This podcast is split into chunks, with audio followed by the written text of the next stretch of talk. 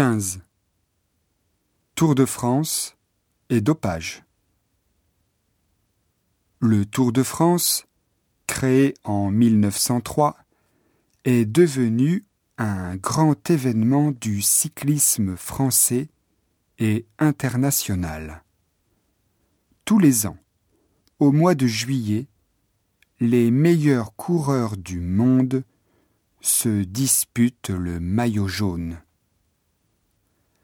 Malheureusement, la réputation du Tour a été affectée par des histoires de dopage dès 1967.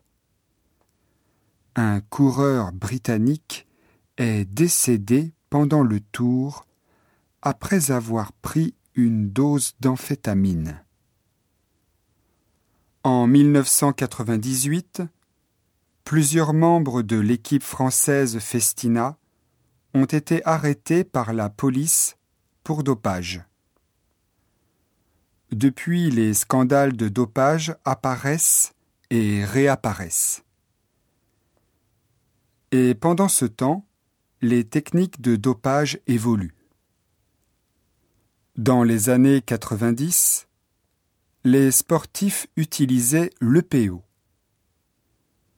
l'EPO. L'EPO est une hormone qui permet de produire plus de globules rouges pour améliorer la capacité de résistance.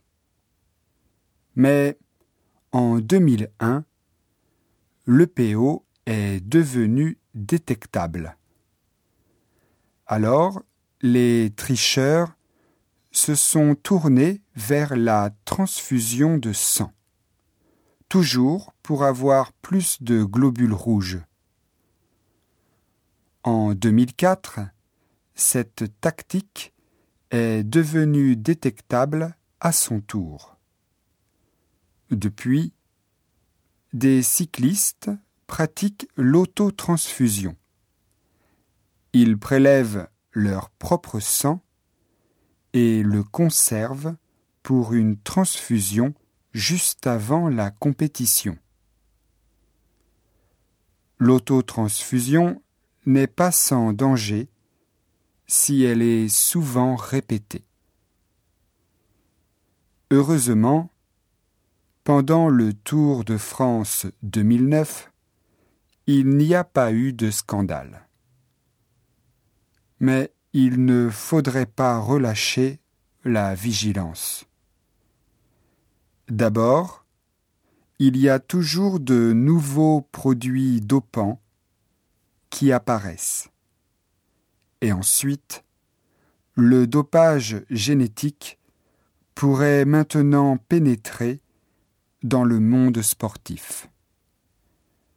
Celui-ci n'est détectable ni dans le sang, ni dans l'urine.